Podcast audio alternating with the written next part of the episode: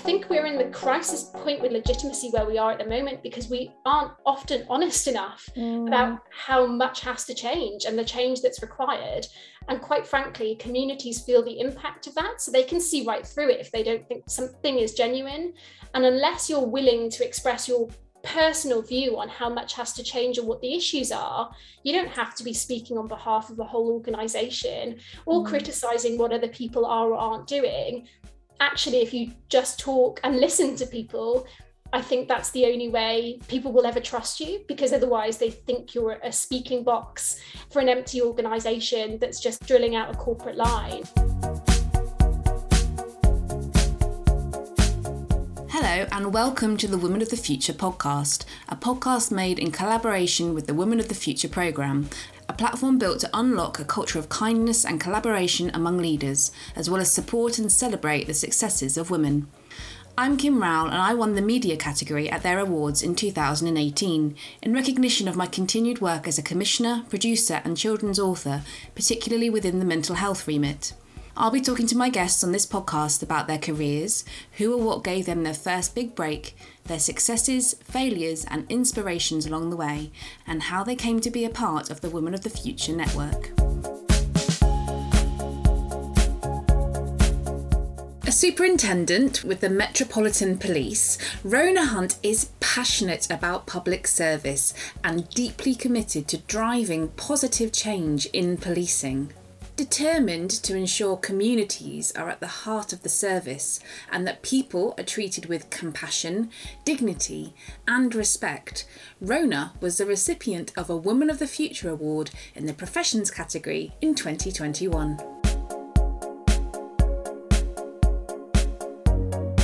So, um, my parents are Irish. They kind of both like properly Irish, and no one believes me until they meet them. They're like, oh, they actually are Irish because I don't sound Irish whatsoever. But um, I grew up in Saudi Arabia, so I was born there. My parents lived there for over 30 years. So I lived there till I was eight because I'm the youngest of three girls. Okay. And I don't, my parents didn't want three teenage girls growing up in Saudi. So fine when we were kids, it was an amazing place to grow up as a kid, but not really the place as a teenager, as a female. Mm. So my mum actually moved back with me and my sisters. My parents were still together but they kind of sacrificed 10 years of their marriage living together bless them so we could have an education back here so until i went to uni because i'm the youngest so 8 to 18 i was in york okay um, York was just randomly chosen. I say I'm from York, but everyone's always like, oh, you don't sound like you're from Yorkshire. it was a really long story. a lovely mix to have, though. Did you enjoy school? Were you a good student? Did you enjoy lots of different things? What were you like?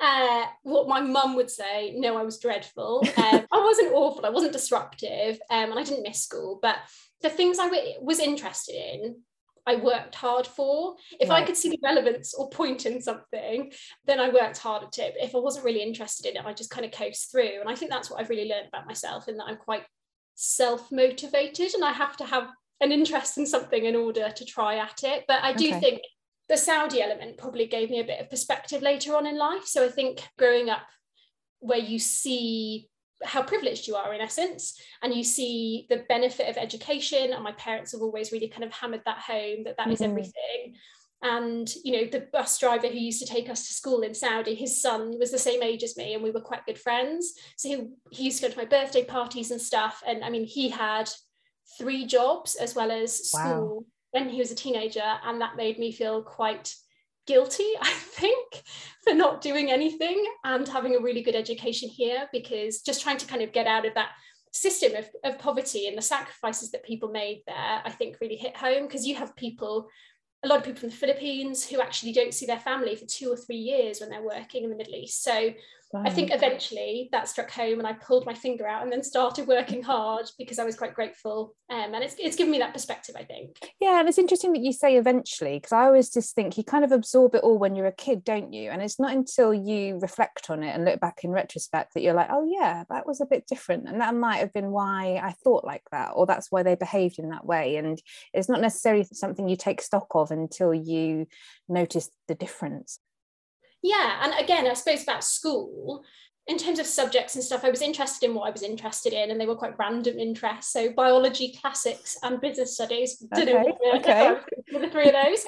they were my kind of real interests and loves at school. But other than that, actually volunteering, and I never realised it at the time, but my school was so sporty, and I hate team sports. Like detest them. I'm the least competitive person in the world. I'll compete against myself. So cross country was like my thing, but I did volunteering to get out of team sports. So I basically okay. stuck up and negotiated with the PE teacher when I was about 14. And I had school six days a week, so we went on Saturdays. And I said, if I did community service and cross country three days a week, could I get out of hockey? she was like, how about four days a week? And I was like, you've got a deal. So um, negotiation skills at an early age. I really like this. Basically, but I do also think that kind of volunteering thing, and um, I loved it. I taught some old people how to use the internet and volunteered with a deaf charity. So Aww. I think that kind of that aspect of like giving back and working with yeah. people made me figure out that I really enjoy that. And I, I definitely didn't put two and two together at the time and was like, oh, I enjoy this. What can I do as a career? That's interesting though, because it's obviously part of like I call it like your moral compass, you know, the things that make you who you are, or the things that make you tick, or the things that you're good at. And you can see from where you've ended up now how all of this has played a part. But I was interested to ask why you studied speech and language therapy so it was my plan B. Um, okay. so in essence, I, along with kind of the, the Deaf Kids charity, I also worked with the Stroke Association.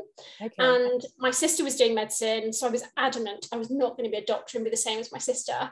Um, and then I kind of thought I really enjoyed biology. I love science. What else could I do?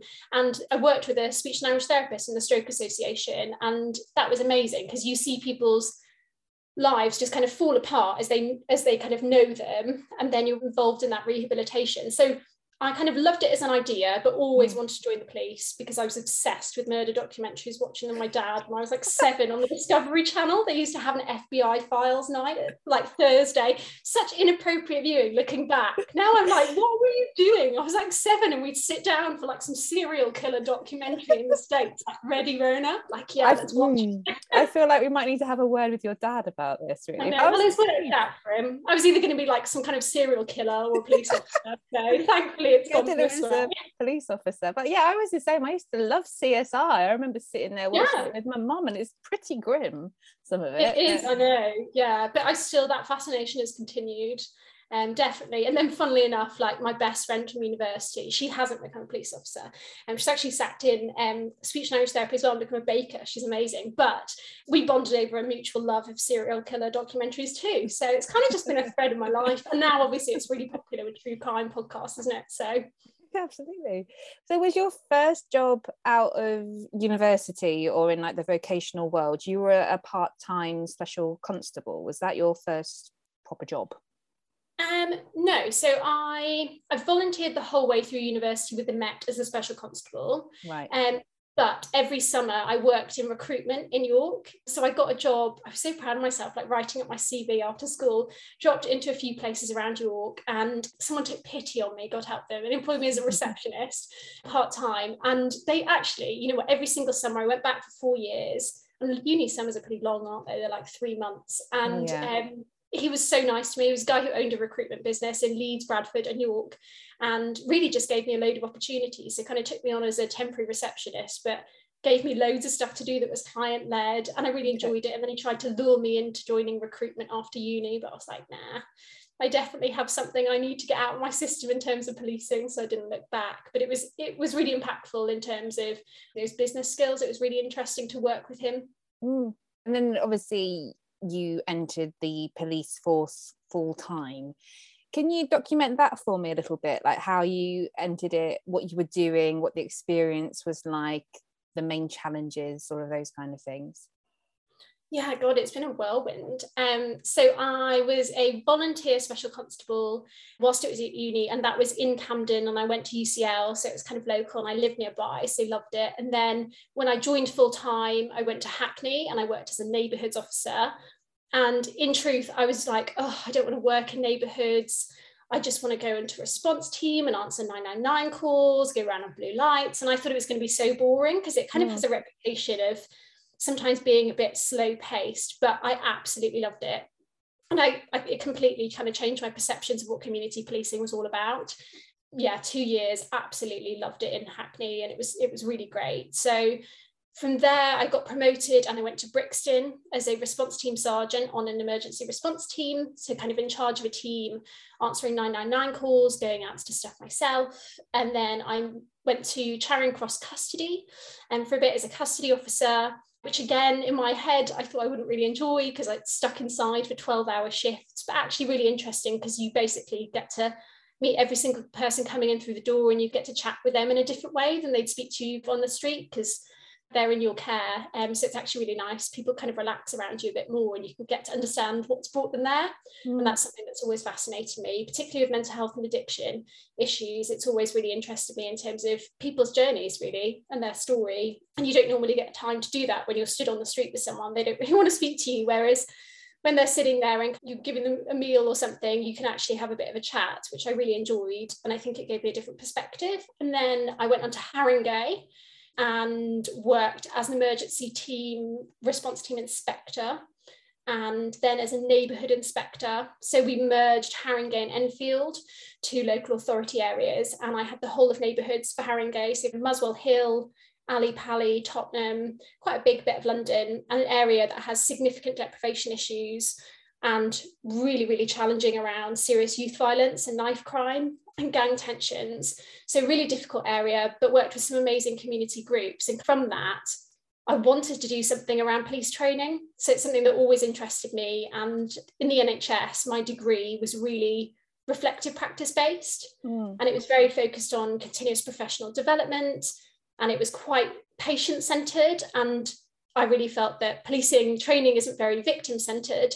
So I went into learning and development in the Met and looked at recruit training basically and worked on getting massive organisational change for us. We had a huge uplift of new officers, like 6,000 new officers to the Met, so it's massive. Putting together that training, which is now done through universities.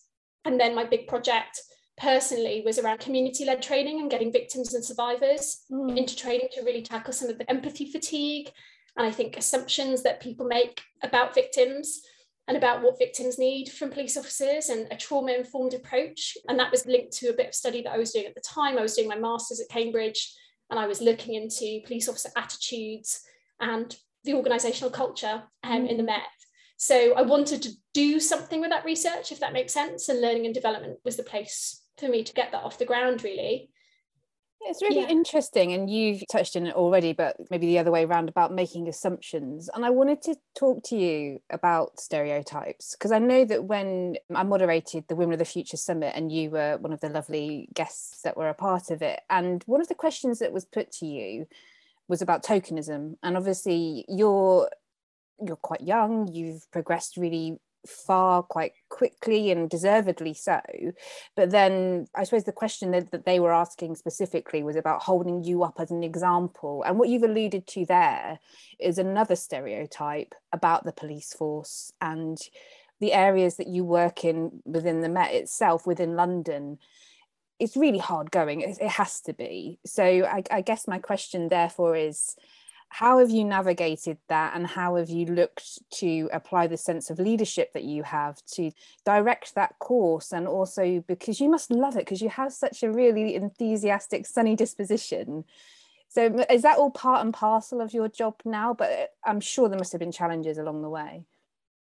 Yeah there's definitely been challenges along the way and i think as far as tokenism goes so this is, this is interesting because it's wider than just internally. And this mm. is so my passion is absolutely around community relationships and legitimate policing. And we are in an awful place around confidence and trust in policing. Yeah. And this is a conversation I have with community members because it's almost a, a bit of a catch 22 situation. We need, in order to improve, we need to work really closely with our fiercest critics, with people who have lived experiences of poor policing, and of disproportionate policing and we need to involve them in the change but how can we expect people to get involved if historically they feel they've just been used in essence to tick a box mm. and the best thing I think someone said to me recently, she's amazing, um, and she's a, she's a real mentor and counsel of mine, and she's a really prominent community member, and she's an absolute fierce critic of policing. And she said, well, I'm not a token because I wouldn't let anyone let me just be a token. So they can include me thinking it's tokenistic and I'm there to tick a box, but they'll be in for a bit of a shock. Mm-hmm. And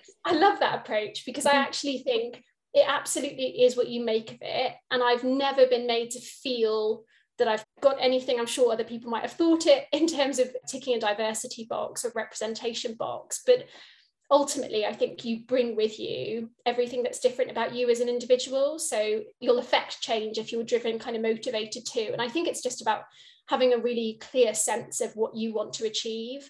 And there's absolutely ups and downs but as long as you stay true to your own values and have a really clear sense of what impact you're actually trying to have and keep trying to ground yourself into that impact. And i think that's the biggest thing that's got me through definitely low points is actually remembering some of the impact that i've had on individuals because quite often the system change can feel huge and particularly in the met we talk about the organization as an oil tanker it's so slow to turn around but if you ground yourself in the things you have achieved, which is definitely yeah. something I'm very good at, is celebrating success. But when you do that, I think it really spurs you on to continue.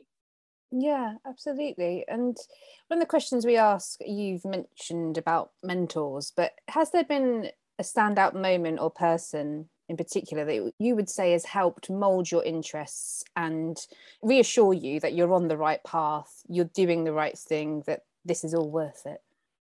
Cool. So yeah, I mean, there's so many people who've had such a big impact, and it really, I mean, it takes a village, it takes like a city when it comes to me.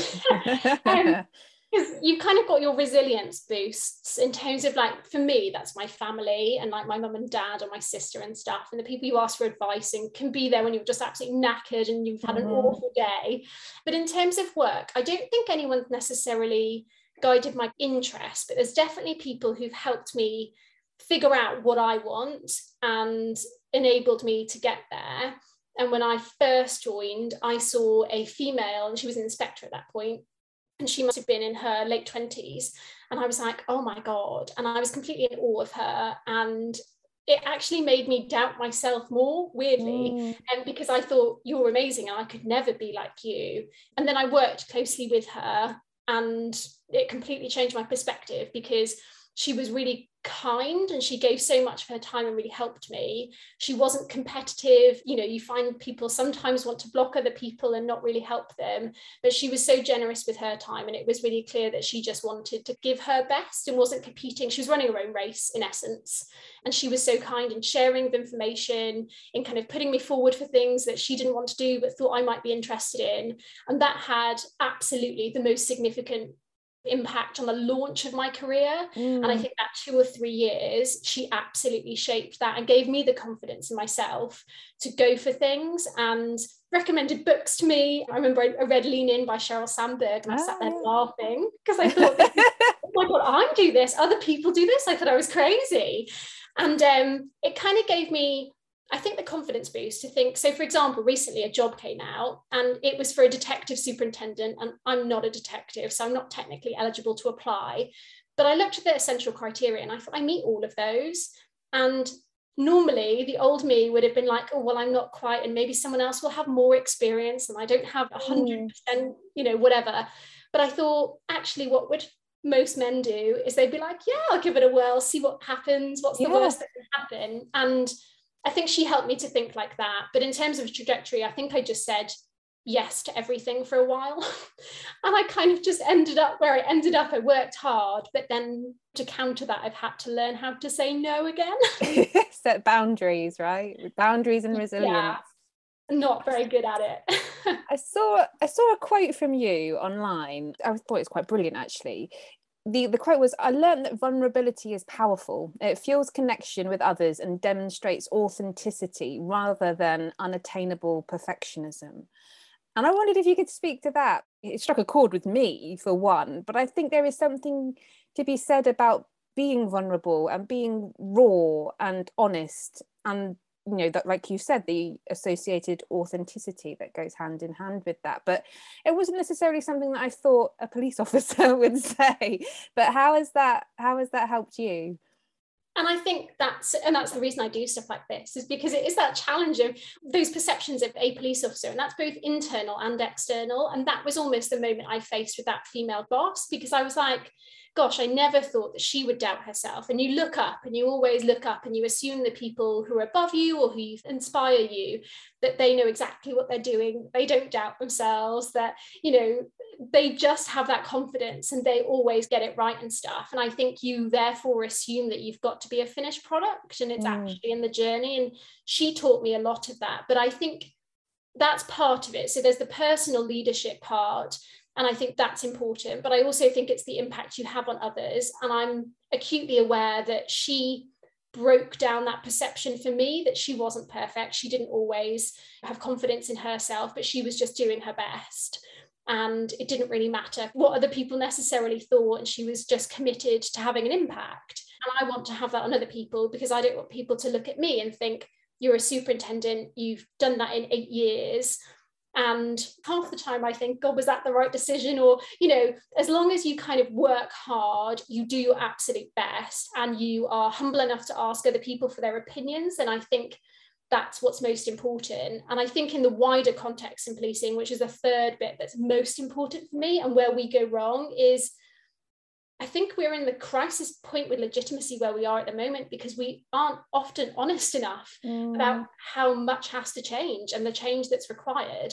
And quite frankly, communities feel the impact of that. So they can see right through it if they don't think something is genuine.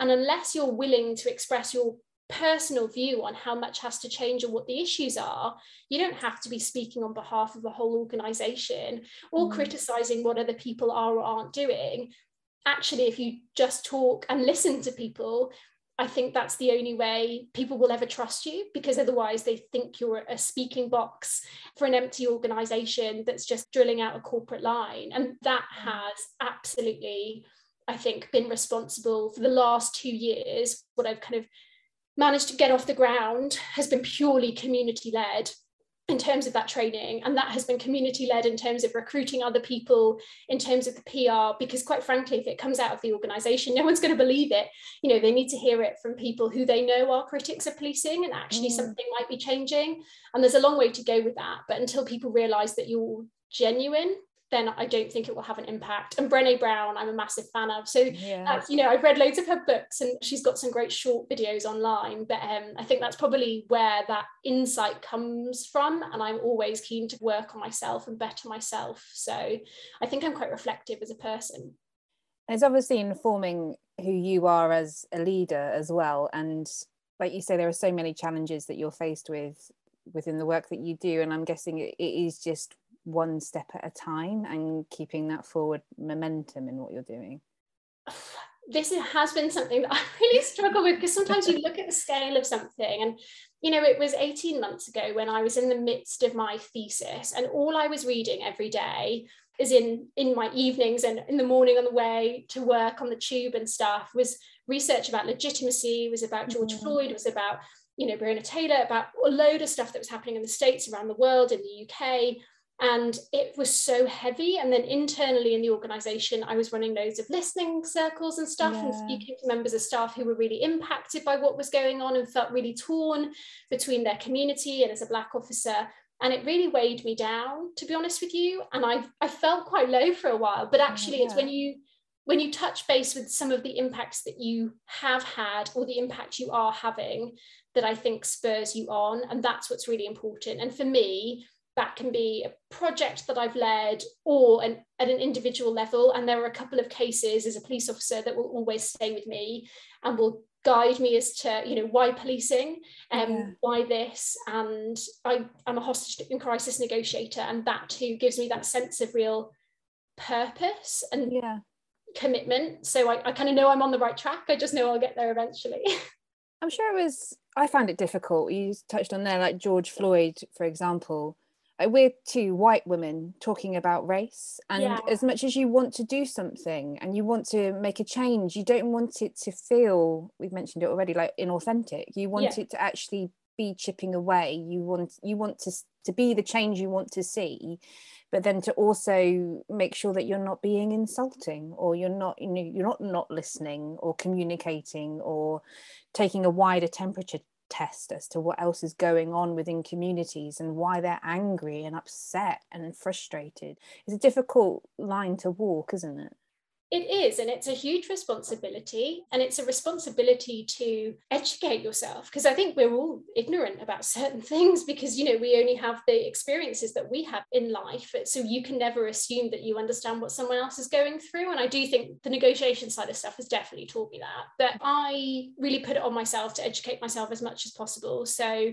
whether it's podcasts or books or documentaries, whatever it is, I'm just interested in that kind yeah. of stuff. But I think the biggest thing for me is I used to feel like a complete fraud. When I spoke about being interested in things, or if I was going for a job or a project that I wanted to work on around this stuff, and I used to think, well, who am I to do something on this? But actually, what I think people appreciate is you being honest about yeah. that sometimes.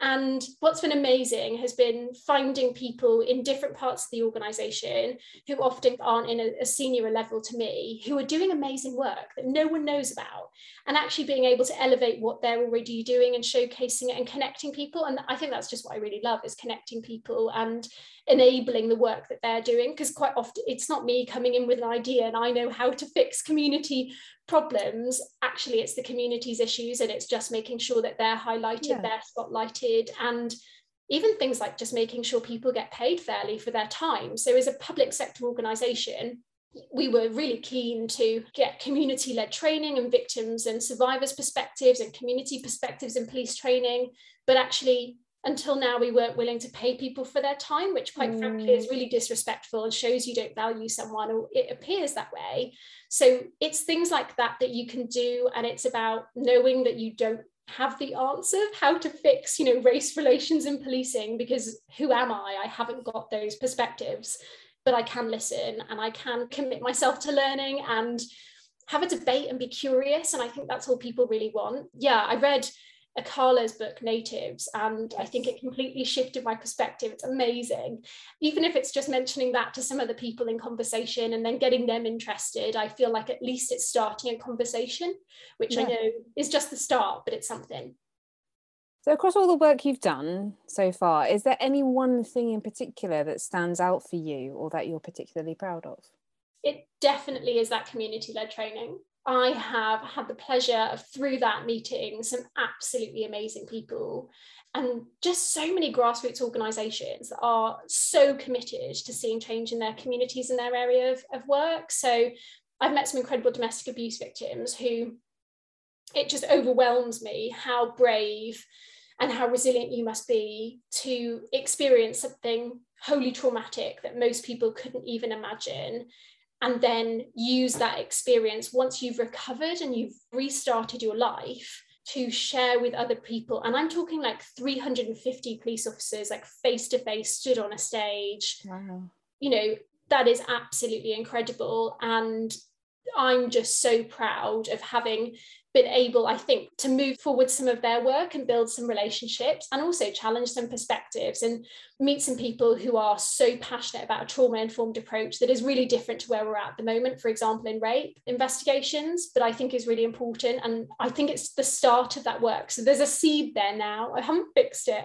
but I'm, I'm kind of committed to driving it. And I can see that that has given a lot of people confidence that actually they can go to other police forces you know they can go do other things and they've got into the met and they can kind of use that on their cv at the very least. So it's really nice to see that impact and i am really proud of that because you get that sense of immediate impact. Yeah. you sound quite excited about the potential of it as well. You can see that it's like a you say like a seed that's been planted that's hopefully going to grow and continue to grow yeah, absolutely. And I, I think that's really important to me. And as I said before, in terms of other things, I really try and remember and touch base with individual things because I think that often has the biggest impact on you. And there are some some victims and some jobs I've been involved in that I know I'll never forget. And you mm. kind of realize it's a huge privilege. It's massive responsibility, but it is a huge privilege. It sounds weird, but to be there for someone at the worst moment of their life and to give them the service that you would want your family member to get or you would want yourself to get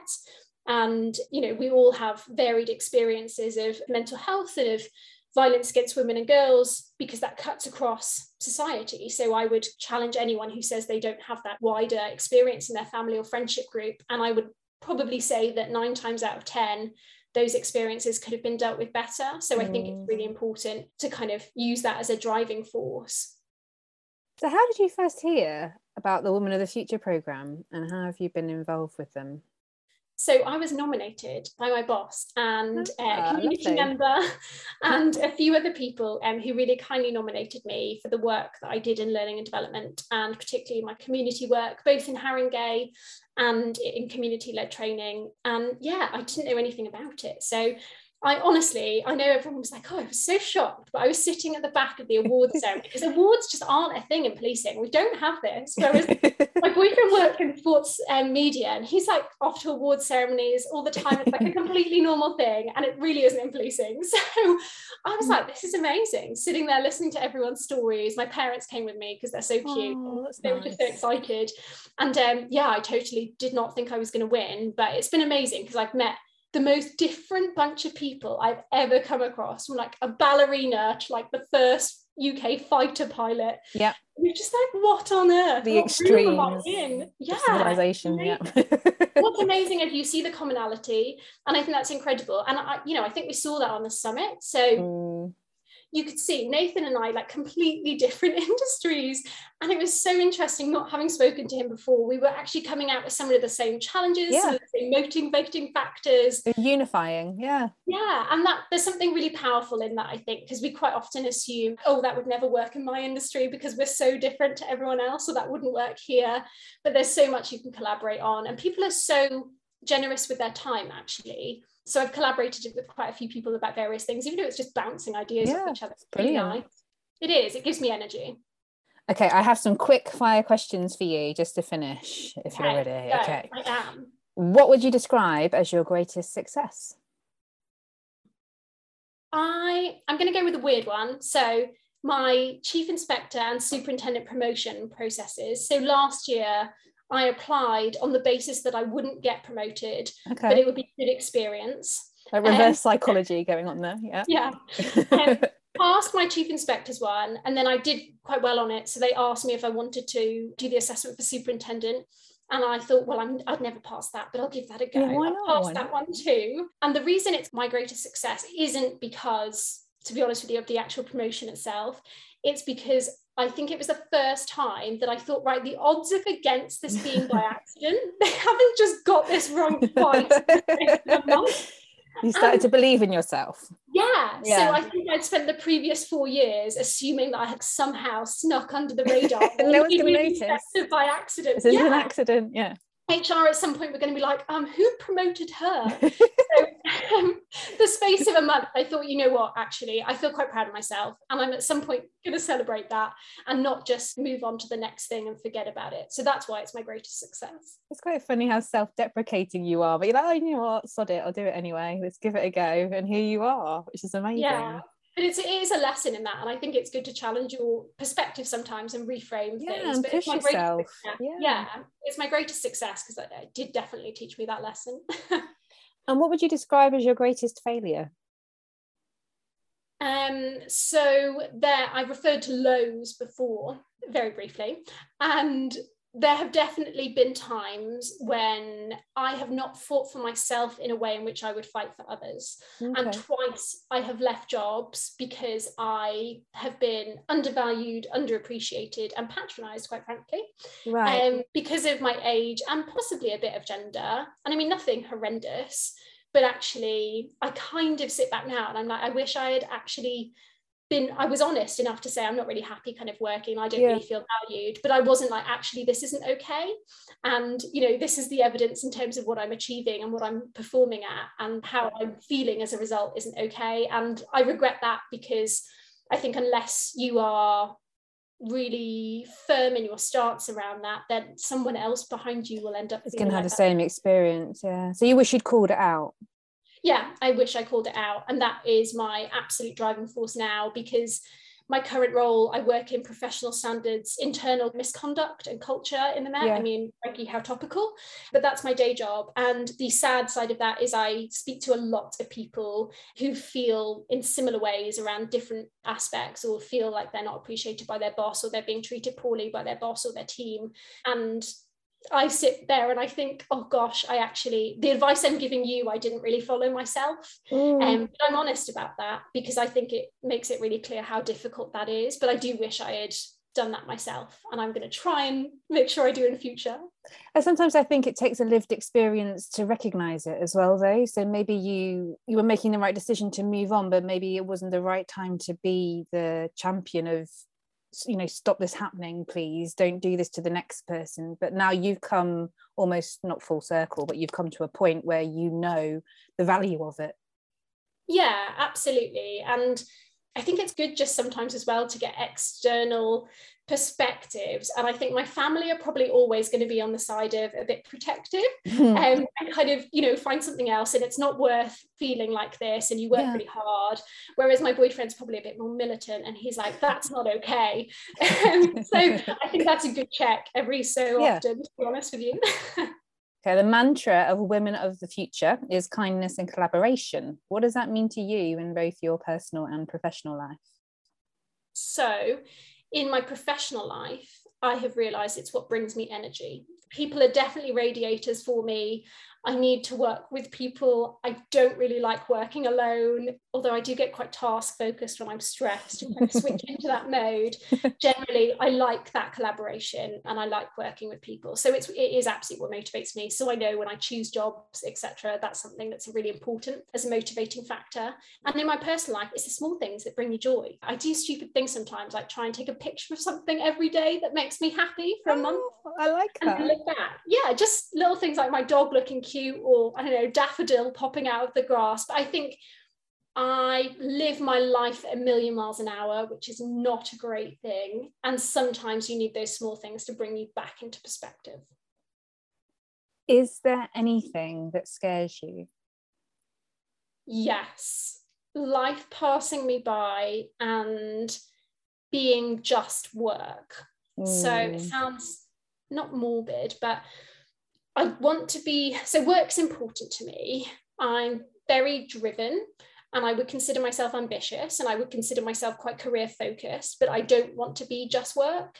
Mm. And I feel like there's more to me than just my job. And I love my job, but it isn't everything and that's friends and family but it's also about who i am. So i was chatting to someone at the weekend and i love restoring old furniture and i'm also going to take up pottery and make more time for it. Because otherwise i just feel like at a certain point i look back now and i think five years ago i'd be amazed at where i've got to but i don't want to look back in another five years and think crikey you just continued and all you do is work and you never do anything else so it's so getting the value from other things as well. Yeah, definitely. And there being more to life than just work. What's left on your to-do list? Uh, everything. Um, got, a, got a long old list going on. yeah, we do. Um, in all seriousness, I think it's probably the position policing is in at the moment. So I sat and watched the news last week, Commissioner resign, and I just had this sense of I've been doing so much work in terms of my master's research and in terms of the community led training stuff that this for me feels like the point where I actually really want to do something that meaningfully changes culture. Mm. And that's a really difficult thing to do. And I'm absolutely not going to be the person who changes stuff, don't get me wrong. But it started some really interesting conversations with people, both inside and outside of policing. And it's not a very clear thing on my to-do list i get it but i want to have some kind of an impact on professionalism and culture and victim care because when you speak to victim survivors and you talk about really good experiences and you also talk about terrible experiences the like polar impacts that has. And it, it's just been really interesting to speak to people like the victims commissioner and you know a lot of survivors really. And i think there's such power in that. So i don't quite know what I want to do in that space, but I want to do something and it feels really personally important to me. I definitely grew up in a country that has a very different style of policing.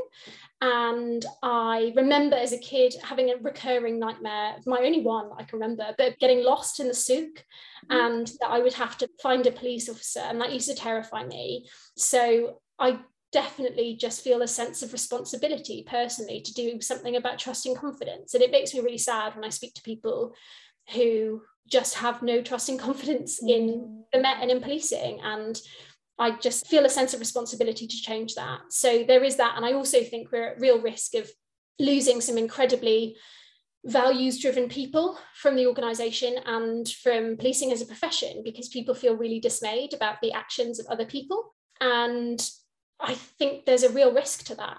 If we lose a lot of good people who feel so disheartened and quite frankly heartbroken, as I have done myself recently, then I think we're in a really tricky place. So I want to do something about culture and professionalism. That's not a very clear thing on the to do list.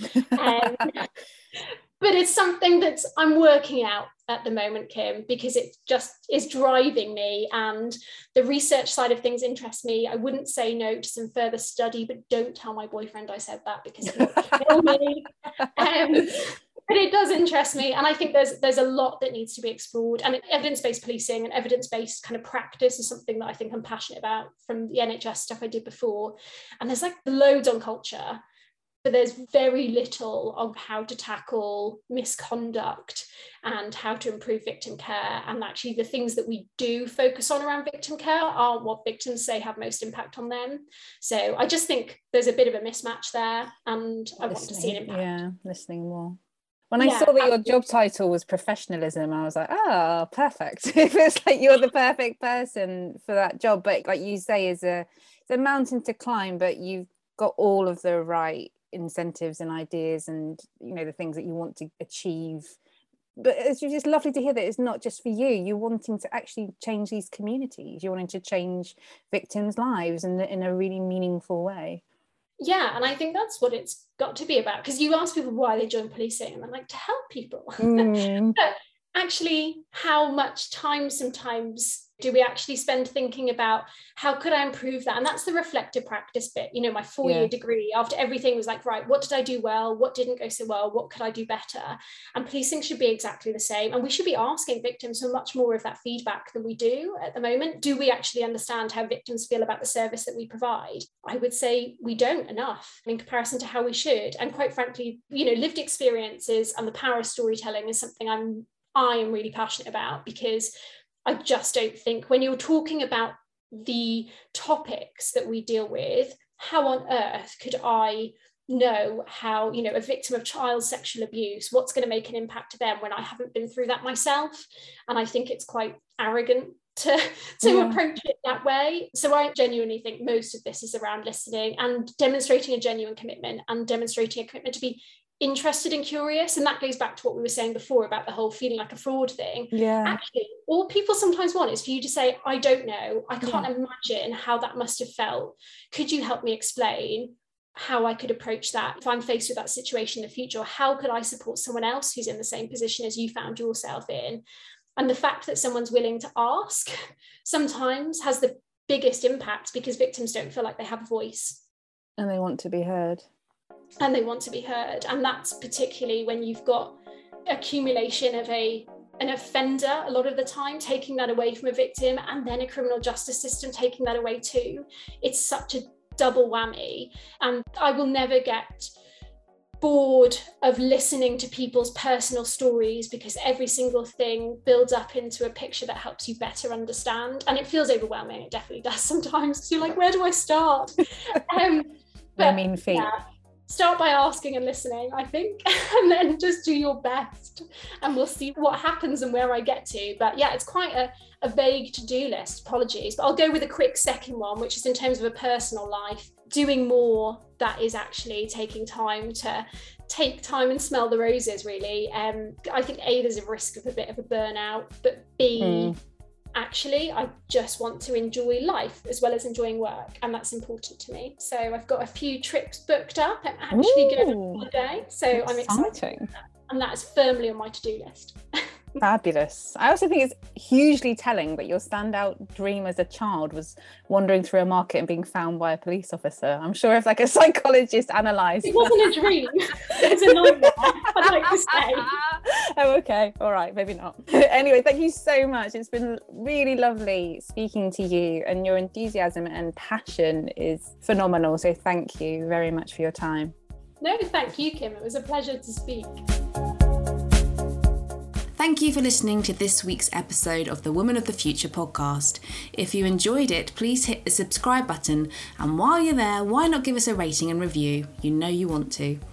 For more about the Women of the Future Awards, network, and initiative, please visit www.womenofthefuture.co.uk. See you soon.